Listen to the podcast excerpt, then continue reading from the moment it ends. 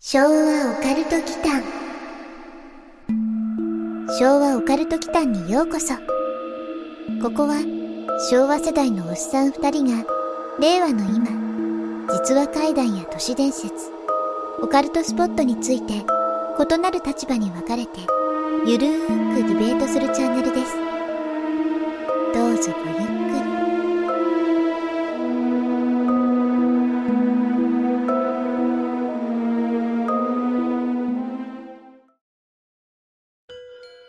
はい、皆さんこんばんはこ。んばんは、昭和オカルトキタンのマサです。やすくんことやすです。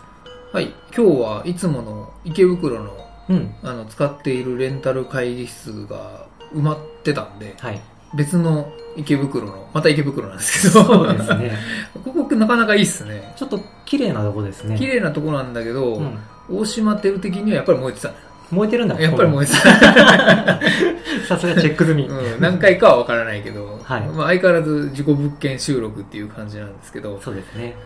まあ今日は事故物件とは関係ない流れなんですけど、うんうん。やすくんね、今アメリカの SNS 界隈で、はい。ネット探偵団がね、すごい盛り上がりを見せている、うん。ギャビー・ペティートさん事件ってご存知ですかまああまり揶揄するようなつもりもないんですけどね。いえ、知らないですね。あ、知らないですか、人の名前っぽいですけどね。うん、うん、そうそうそう、人の名前。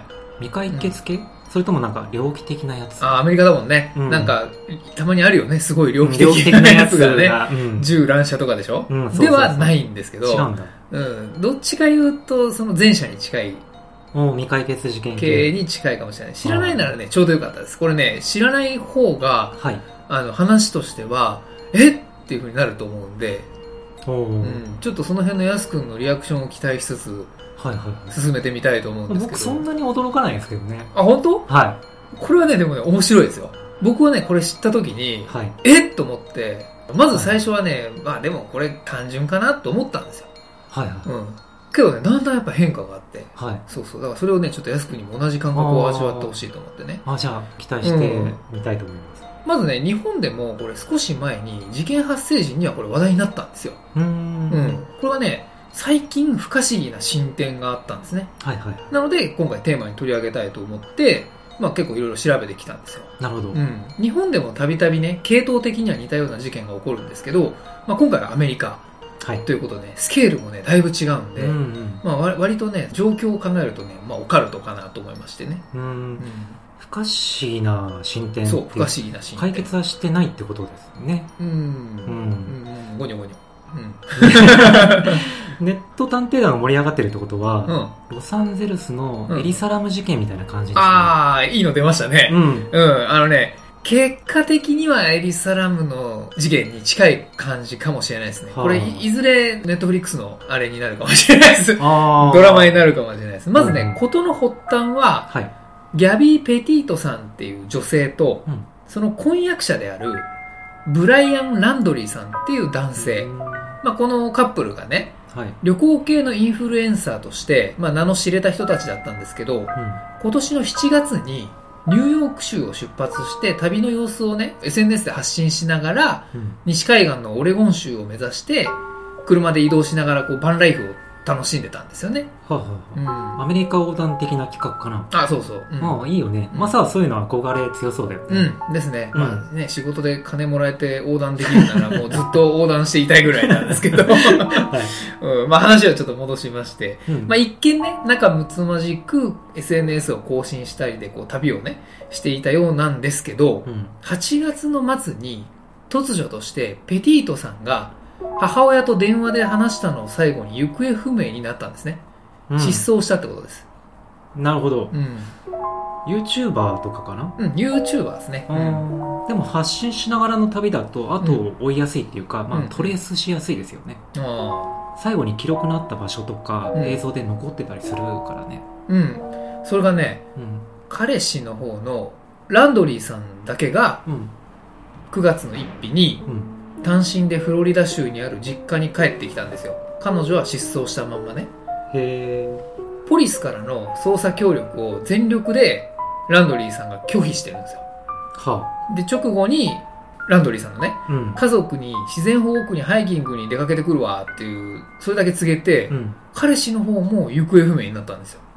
んん単身で戻ってってね、ううんんで捜査協力を全力で拒否、うんううんん彼女はまだうん失踪中うんあのね、うんまあさ、うん犯人が分かっちゃったかもしれ ない。探偵探偵が出たらこれはな あれれーっていう感じ入間が練馬みたいな。ああ、おかしいぞっていう感じですか。そうそうそう。世界中のね、ネット探偵団もみんなね、そんな反応だったんですよ。ほううん。各いう僕もね、うんこ。れ分かりやすすぎるだろうと。ですよねうん、思ってたんですよ。この時はまだね。ほうこの時はまだね。うん、なるほど。うん。まあ、テーマにするぐらいだからね。はい。そんな単純ではないということですよね。神隠しとかかな。ああ、なるほどね。うんでも、ここまで聞いている限り、はい。その、どう考えても、 なんていうかね、うん。断言はしませんけど、まあ、まあ、断言難しいですうよんね。まあ、怪しい人が一人だけいるよね。おお一緒に旅をしてた風な、 身近な、ね、人がね、うんうんいますよね。ー。うん、ものすごい外角低めから来ましたけどね。はい。うん。まあね、さらに情報をね、うん。付け加えますね、じゃあ。はいはい。名探偵安くんにあ、お願いします。うんランドリーさんははペティートさんのクレジットカードを不正使用した疑いで逮捕状も出ていたりするんですよい。おーで、さらに実はねランドリーさんからうんペティートさんが DV を受けていた可能性とかも指摘されたりしていたんですねこれ友人の証言が後からあってね、うん。まあ、これはもしかしたらその逮捕状を取りたかっただけかもしれないんですけどねうーんやはり誰とは断言できないうん、うんしまあわからないんですけどうんねうん本当ものすごく怪しい人物が ううん一人頭の中に思い浮かんでるんですあもようね思い浮かんでますか、うんすごいですね、うん、なんか洗濯物みたいな名前している感じ の日本的な言い方したね。 コイン夫婦みたいな感じ,、ね、みたいな感じですねうんうんなるほどね。そうねうんままああ、それ誰とは言えないけど、うん言えないけどねねまだねうん断定できない断定できない。うんうんまあでもそれでもまだ引っ張るってことはうんうんうんすっごいオチがあるんだろうさあ、どうですかね。うん僕はね、これも全然わからないんですようね。んもうピい いやいやいや、まだは分かってる。やいや、全然わからないですよ。わかんない全然、ここも全然わかんないですね。わかんないですね。ううんん。まあ、あの、ちょっとじゃあ時系列で進めますね。はい。ランドリーさんが、これちょっと笑っちゃう。人のお名前でね、笑っちゃ失礼なんで、ちょっとあれなんですけど。はランドリーさんが、はい。失踪した自然保護区っていうのが、うん。まあさすがアメリカっていうかね、こううんスケールが段違いでね、うんうん。こうフロリダにあるカールトン保護区っていう9900ヘクタールもある広大な自然環境なんですよ。うーん。で、ポリスも FBI も重要参考人であるランドリーさんにね、うんこう話が聞きたい一心でうん。捜索するんですけど、全く見つからないんですね。おうーん重要参考人。そう、重要参考そうだよ人。うんね。そうですね。まだ証拠もないですもんねま。あ、この段階でね。う。うんん。でもそれはまあ、話が聞きたくて探すというより、なんていうかうん。う、んわからないんですよう。んわからないんだけうん。どは、い。別の何か、 もうもっとこうう、ん断定的に何かの目的を持って探している気がするんですよね。ああ、なるほど。名探偵安くん的にはってことですね。うんそうでなするほどね。まあ、なんかね、もしかしたらうん重要なことを知ってるかもしれないですからね。そうですようね。ん。で、まあ、捜索に対して、警察犬とか、うん。ドローンなんかもね、フル導入してう、ん。広大な自然保護区を大規模にこう探していたそうなんですけどね。うんんまあ、見つかれば一気に解決するかもしれないもんまね。あ、かもしれないです。うんかもですよ。 あくまであねく。まで。う。うんんまあ、そんなさなか、はい。ついにね、ペティートさんのご遺体が見つかります。うんうん9。月の19日、はワイオミング州のグランドテトン国立公園で発見されました。い。うんで、他殺であるっていう発表があったんですね。他殺。うん。で、死因は、その時まだ解剖結果待ちだったんですけれども、現在もう結論として出ているので、うん。あまあ、展開しますけれども、これ後日に考察、ーつま、り首を絞められて殺されたと FBI からね、公表がありましたね。ああ、そうなんですね。何はともあれ、まうんあ、ご冥福をね。ご冥福をお祈りしますおね。祈りしうんはい。そそこはまずね。うですね。ちょっとまとめますうねん。はい。まとめると、人気のインフルエンサーで、はい2人の動画配信しながらうん。旅行していて、そうですね。彼女が行方不明になったら、はい彼氏が一人で実家に戻ってきて失踪してそうです。うん。そして彼女の遺体が他殺として見つかったってそことうでそうですすよねね。うん。合ってますよね合ってます。うんなるほどうん。なんかねうん。ひらめきに近いうん。インスピレーション。うん。そうインスピ的うな、ん名探偵的な何かがうん脳裏をかすめるんだけどな。うんあこの事件に対して、うん、すごいな難しいですね。あもうやすくんの中では犯人像が浮かんでるってことですか、うんす。ごいな、う真実は一つですね。ん、僕は全然わかんないですね うん。さすが名探偵やすくんですねう。うんんまあね、名前的にはやすくんってね、犯人側なんだけどっていう ね、まあちょっと昭和なファミコンのね、あの、ポートピアな話題は置いとい て、まあ捜査関係者としてもやっぱり疑いの目は、うんランドリーさんにこれ最初向いたわけですよ。うん婚約者だったわけですしね。う。うんん。でも、その肝心のランドリーさんの家族は、うん。捜査に非協力的だったんですよね。えーで、本人かどうかはちょっとわからないんですけれども、弁護士を通じて、一度だけペティートさんの無事を祈ってます的な声明が出されたんですよ。うーんあ心情とかは難しいんですけど、うんうまあん。操作かく乱とかか な捜査かく乱、うんうんなるほど。もうほぼ断定してますね。うん。 いや、わかんない ですよ。わかんないですけど。ね。うん。はうん。ちなみに、い。ペティートさんのご遺体が発見されたう、ん。ワイオミング州の公園ってのは、まあ、二人で実際に立ち寄っていたの。とですね、うん。二人で訪れていた公園だったっていうふうに発表されてますね。あーこれ多分 SNS にポストしてたんじゃないですかね。あうん、ちょっとね、あの動画は見たんですけど、そこがその公演なのかどうかは僕もわからなくって、ただ二人で仲睦まじくね、編集も結構ちゃんとやってる動画は見てるんで、あ。うんうん。まあね、本当こんな仲睦まじい二人がっていうふうに思っちゃうんですけど、なるほど。まあ、そこでご遺体が、まあ、3から4週間にわたって屋外に放置されていたことが発覚しました。あー、ひどいね。なんか公園って言ってもさ、その辺の児童公園とかじゃなくてさ、うんうん、アメリカだからね。うん、国立公園だしうね、ん、誰も見つけられないまま放置されてたってことですよね。そうでしょうね。う。うんんそして寸前まで一緒に行った彼氏はうん一人で実家に帰ってきた とうん。そこ、あれですね、 もう今日何度目かで強調しますね。はい。ね何かとんでもない事実を知ってそうな気はするんだけどうんね。まあそうですよね。うんでもし失踪しちゃったんだよね。自然の中に。そうそう、そうなんですね。うん。まあ自然の中に失踪、何かを知ったまま失踪したんでしょうね。うん。さらに、これ続きがあって、はい。まあポリスとか FBI がそのランドリーさんを捜索していたカールトン保護区で、うん。ここまた最近なんですけど、うん。本人のリュックとノートが発見されたっていう続報がありました。うん。失踪後になんでかね、キャンプをしてたみたいなんですよ。うん。うん、でそのキャンプ後から発見されました、まあ、リュックとノートっていう単語だけ見るとデスノートっぽいんですけ どリュックはねこれ死神の方じゃなくてリュックサックのことですね、はい、いや、わざわざ説明しなくても大丈夫 ですけど、いませんまあ一瞬ね、一瞬いきなりフィクションの世界に行ったかと思って、はい、リュックだからね、うん一瞬だけね。うん。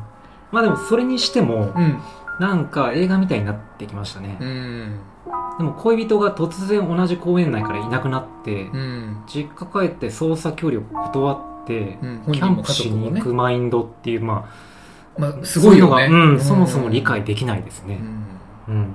アメリカってそういう文化なのかな自由だから。まあ、自由すぎるでしょで、そのノートには何と書いてあったんですかうんまあね、さすがに、まあ、安くんの今の話だと、許される自由とそうでない自 由が、自由にも責任があるからね。ああ、そうだね。んまあ秩序の中に自由があるとか言うそうそうそうのうね。うんだからそういう自由はないと思うんだけどね、うんうんまあでもマインド的にはよくわかんないですよね失恋とかならわかるよ、んそうそうそう。一人になりたいっていうのはわかるけどねうん状況がねうん状況なんで、まあそのリュックとノートが発見されたのが10月21日のことなんですようんうんうん。で中身はね特に公表されていないんですよあ、ねそうなんですね。ただこれポイントはねそこじゃなくってはそのキャンプ跡付近にい。うん。人の遺体のようなものがあったっていうふうに発表されたんですよちょっと待って。なるでしょえ ってなるでしょはい。 何それうん。誰の遺体急にホラーになってきたぞ。なってきたよねうん。うん。これガチ話ですよね。これ、ガチなんですよ。うんこれね、ちょっとね、僕これ見て驚いたんですけど、はい。なんとね、そのご遺体がね、 うん。ランドリーさん本人のものだっていうふうにん FBI からん発表が正式にありました。あ、え名探偵安くん的にはちょっとびっくりしたでしょうん。うん、完全にちょっとび、っくりした。もうじっちゃんの名にかけようかと思った人が、うん。ね、ご遺体になっちゃったでしょ、今。もうちっちゃんの何かけられないね、ちょっうと。んあ、でも待って。はいはい。それが自殺ということなら、まあままああ、ね。ねう、ん納得いきますね。うんなるほどねって感じですねうんうんうんうん。まあ、そういうふうになんとなく納得しちゃう自分がいるんですよ、はいはいはいはいうん自殺ならねうん、他殺なら完全にオカルトなんですけどそうこれどっちそうなんですよ。そこなんですよね。これね、こう収録している今現在、うん実はね、まだ明らかになっていないんですよ。はで、これね、僕もね、ちょっと気になっちゃって、ツイッターで流れてきて、すごい、えってなって、あうんうんでね、グッドモーニングアメリカっていう向こうの朝のニュース番組やってるんで、それ見たんですよ。うんそしたらね、そもそもランドリーさんの家族っていうのが、は息子がね、ランドリーさんが失踪した後から非協力的でい、うん捜査が難航してたそうなんですよ、ずっと。うんうんうんうんね息子がまあそれはねもしかしたらうん本当にもしかしたら何かその重大なね、事実に関わっているかもしれないです そようでね,、すね、うん人の親ならまあそれはまあかばったりもするでしょうねそうですよね、うんまあ、そのねでも非協力だった家族がうん急に協力的になったんですってへえでもしかしたらうちの息子はこの辺にキャンプしてんじゃないんですか的な可能性を FBI に示したところはその場所で見つかったっていう話だったんですよグッドモーニングアメリカではそう言ってたんですねあ、うん果たしてねこれは何を意味するのか、なるほど、うん、それでテーマにしたのかそうこれオカルトでしょオカルトですね、てっきりもうなんというか、はいすっごい最初の頃から犯人を指摘できちゃうかなと思ってたんだけ ど、まあそうでしょうね、うんうんでもこれ真相は闇の中っぽくないですかそう、やすくんがまあ言う通り、これがね、自殺か他殺かでちょっと方向性変わるんですよ。ちょっとどころじゃないんですけど、だいぶ変わるんですけど、これもし他殺だとしたら、うんやっぱりね、なんとなく怪しい人たちがね、また登場してしまうんですよ。ですねうん。今、名探偵やすくん、ひらめいてるでしょひらめいてますこれがもし他殺だったらっていう、うん、うんそうんそうね負の連鎖がね、うんこれまた起きちゃうんですよね。そうですね、うんまあ他殺なでも動機がちょっとわかんないけどなうんペティートさんがなぜ死ぬことになってしまったのかももうわもうかわらかんないいなわですけね。だしうんこねれもうわかんないですね。うんあんまりすっきりしない幕引きになりそうだねこれはうん。でもさ、わからないって今、お互い言ったけど、うんそれってランドリーさんが、うんまあ、もしもだよ、はいまあ、あくまでこれ可能性ですけど、はランドリーさんがもしも犯人だったとした場合にい、うんわからないって話ですよね、そうですね そうそうじゃない可能性もまだ一応あるんで、うん。うんもしかしたらね真相はもっと全然違うところにあるかもしれないですけどね、ですうね。んまあ、ただこのランドリーさんが、まあ、ご遺体で見つかった場所はい。っていうのがちょっと気になっていて、うんうん。失踪した自然保護区がかなり危険地帯なんですって危険地帯。うん、湿地帯がほとんどを占めていて、うん。中にはワニとか、まあ、うん大きいヘビとか、うん。コヨーテが生息しているって言ってますね。だから当初はその遺体のようなものがあったっていう発表だったんで、はいはい。まあ、他殺だとしても、果たしてね、それは人間の仕業なのかっていう疑問もありますよね。うー。うんんスケールが違うんだな。そうだうね。ん。なんかもう、ポートピアの画面が出てきた瞬間に、うん。犯人はヤスあって自分で言いますからね。コメントしちゃうぐらいの単純明快なね、話だと思ってたのに、まあ、名探偵やすくんがそう思ってたみたいですね。そうですね。まあ、ちゃんと真相が明かされるといいですね、これは。まあね、だからそういう意味で冒頭にちょっと戻るんですけど、はい。エリサ・ラムさんの事件に似てきたって言ったらそういうイメージですね。うんイメージ的にはちょっと似てるかなとそ思うってでいすてね。ね。あっちもうん不可解だよね。未だにわからないもああ、それね、展開する時間が今日ないので、の。うん。まあまあいろんな人がね、オカルト系の人がテーマにしているんで、今更感があるんですけど、はいはい。これね、ネットフリックスで特集組まれていて、はいはい。番組としてね、うん何回かであるんですよ。で、うん僕それ全部見たんですけど、うん。ちゃんとね、これ解明されてましたよ。あ、解明されてるんだ。うん、されてます。へえ。ある人の証言が決め手になるんだけど、最初にちょっとね揺れてたんだけど、うん。最後に実はっていうのがあって、うんえじゃあそれ謎でも何でもなくないになっちゃったんですよ、ううんんまあ、今回の件とはね無関係なんであそうですねちなみにね、僕ねあのホテルのすぐ近くにね泊まってました、うんそうなんだうん、ロサンゼルスの出張があった時に、うんまあ、僕が泊まったのは川田ホテルっていうところなんですけど、まうんあ、エリサ・ラムさんの事件があったホテルのすぐ近くへえだったんですよ、ていうか歩いてますね普通に目の前歩いてる行けばよかった まあすごい不謹慎なね、うんあの話になっちゃうんですけど、うんセシルホテルね、ううんんセシルホテル行けばよかったなちょっと見たかったなとは思うんですけどね、うんちょっともったいなかったですうねんまあエリサ・ラムさんの事件も今回のもそうなんですけど、うんなんかちょっとアメリカならではっていう気がしますね、うんやっぱりスケールが大きすぎるんですよ大ねきいですうねん、まあ広すぎるんですようねん、日本だとさはい実家戻ってからまあどっか行ってもまあ3日もあれば見つかるよねまあそうですよね そうだようねんうん経営がまあそういう意味ではでかいんだでかいですね、アメリカは。いなくてもそのうち南国の離島とか無人島とかで、うん発見された人がいましたね、実際にあーうん脱走して。まあ、島国ならではっていうか、まあ、島国だから逃げ場がないっていうのもあるんだけど、まあまあ、ありますねう。ん向こうだと逃げやすい環境なんでしょうね広すぎてね。そうね、うんまあ、実際今回の事件にしても、んランドリーさんがねもし関与してないんだったら、潔白を主張すればいいわけなんですよ主張のね、文化なんでアメリカって、うんそうやだっぱね初手でうん逃亡、まあ、逃亡っていうのかな失踪をしているのはうんもうこれ言い訳できないですよね、そうですようねん、でまたその失踪してなんとかなるだろうっていう手段があるっていう考え方もうん、またアメリカ的というかね、ちょっと考えものですよねそうですのよ考えね方もこれねまたもし進展とか新事実が来ればうん、はい別途追いかけたいとあそうですね、うんぜひぜ思っています、まあ、名探偵やすくんとしても気になるでしょうから、ひそうですね、うん、真実は一つなんですけど、うんその一つがよく分からないことになっちゃってるっていうねそうね明らかにならないまま二つ目が発生しちゃってるっていう状況なんですよ今そうですね自殺か他殺かでもう可能性がいくらでも広がりますからねそうなんですよだからさっき話した通りでそのペティートさんも他の人が犯人だった場合にんまた新しい事実が出てくるわけなんでねあーこれはちょっと追っかけないといけないなと思ってるんでそれになるともっと複雑になってきますねでしょうんはうんまあ、オカルト的な要素も出てきたんで、はいちょっと追いかけたいと思います。はいというわけで、う今日の「シャレコアも」まあ、ちょっとそれ系に絡めたいお話を一つご紹介できればと思います。はい、ははいい、読みますお願いします。はい昭和オカルト祈間シャレコは突然消えた妹俺の実家がある町は沖縄の水族館が有名なとこ子供の頃俺母妹かっこ当時3歳で水族館がある公園に行った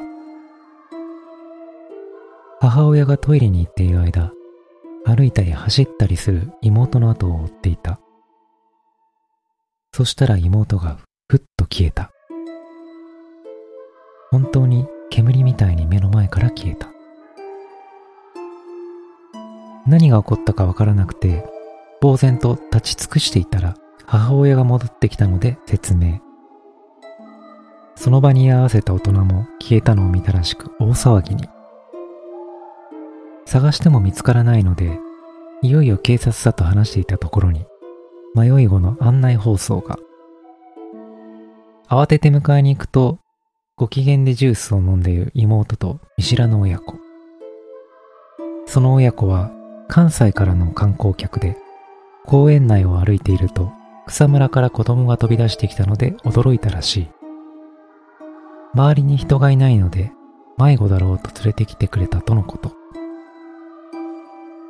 公園内はすごい広くて、俺がいたところと妹が出てきたところは端と端で公園内のバスに乗って移動しなきゃ厳しい距離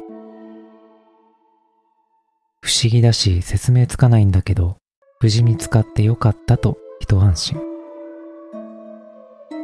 なぜか妹はその親子の男の子かっこ小学校高学年くらいにべったりで離れようとしない男の子は困っていたけど、なんとか引き剥がして、お礼言って帰った。それから20年経った頃、地元を出て関西で働いていた妹が結婚した。相手はとっても優しそうな人で、皆喜んだ。で、ある日、妹から母親宛てに電話がかかってきた。義兄になったその人は、ご両親ともに亡くされてるんだけど、それの片付けの延長線で、アルバムを整理していたら、幼い時の自分にそっくりな子が子供の頃の旦那と写っている写真が出てきたという。旦那に聞いても、沖縄に行ったことはあるが、その写真は覚えていないという。お母さん何か知らないとの内容だったらしい。母親はびっくりして妹に当時妹が消えた話をしもしかしたらその時の人たちだったのかもしれないけど他人の空にだろうと言ったらとにかく写真を送るから見てほしいと画像を送ってきた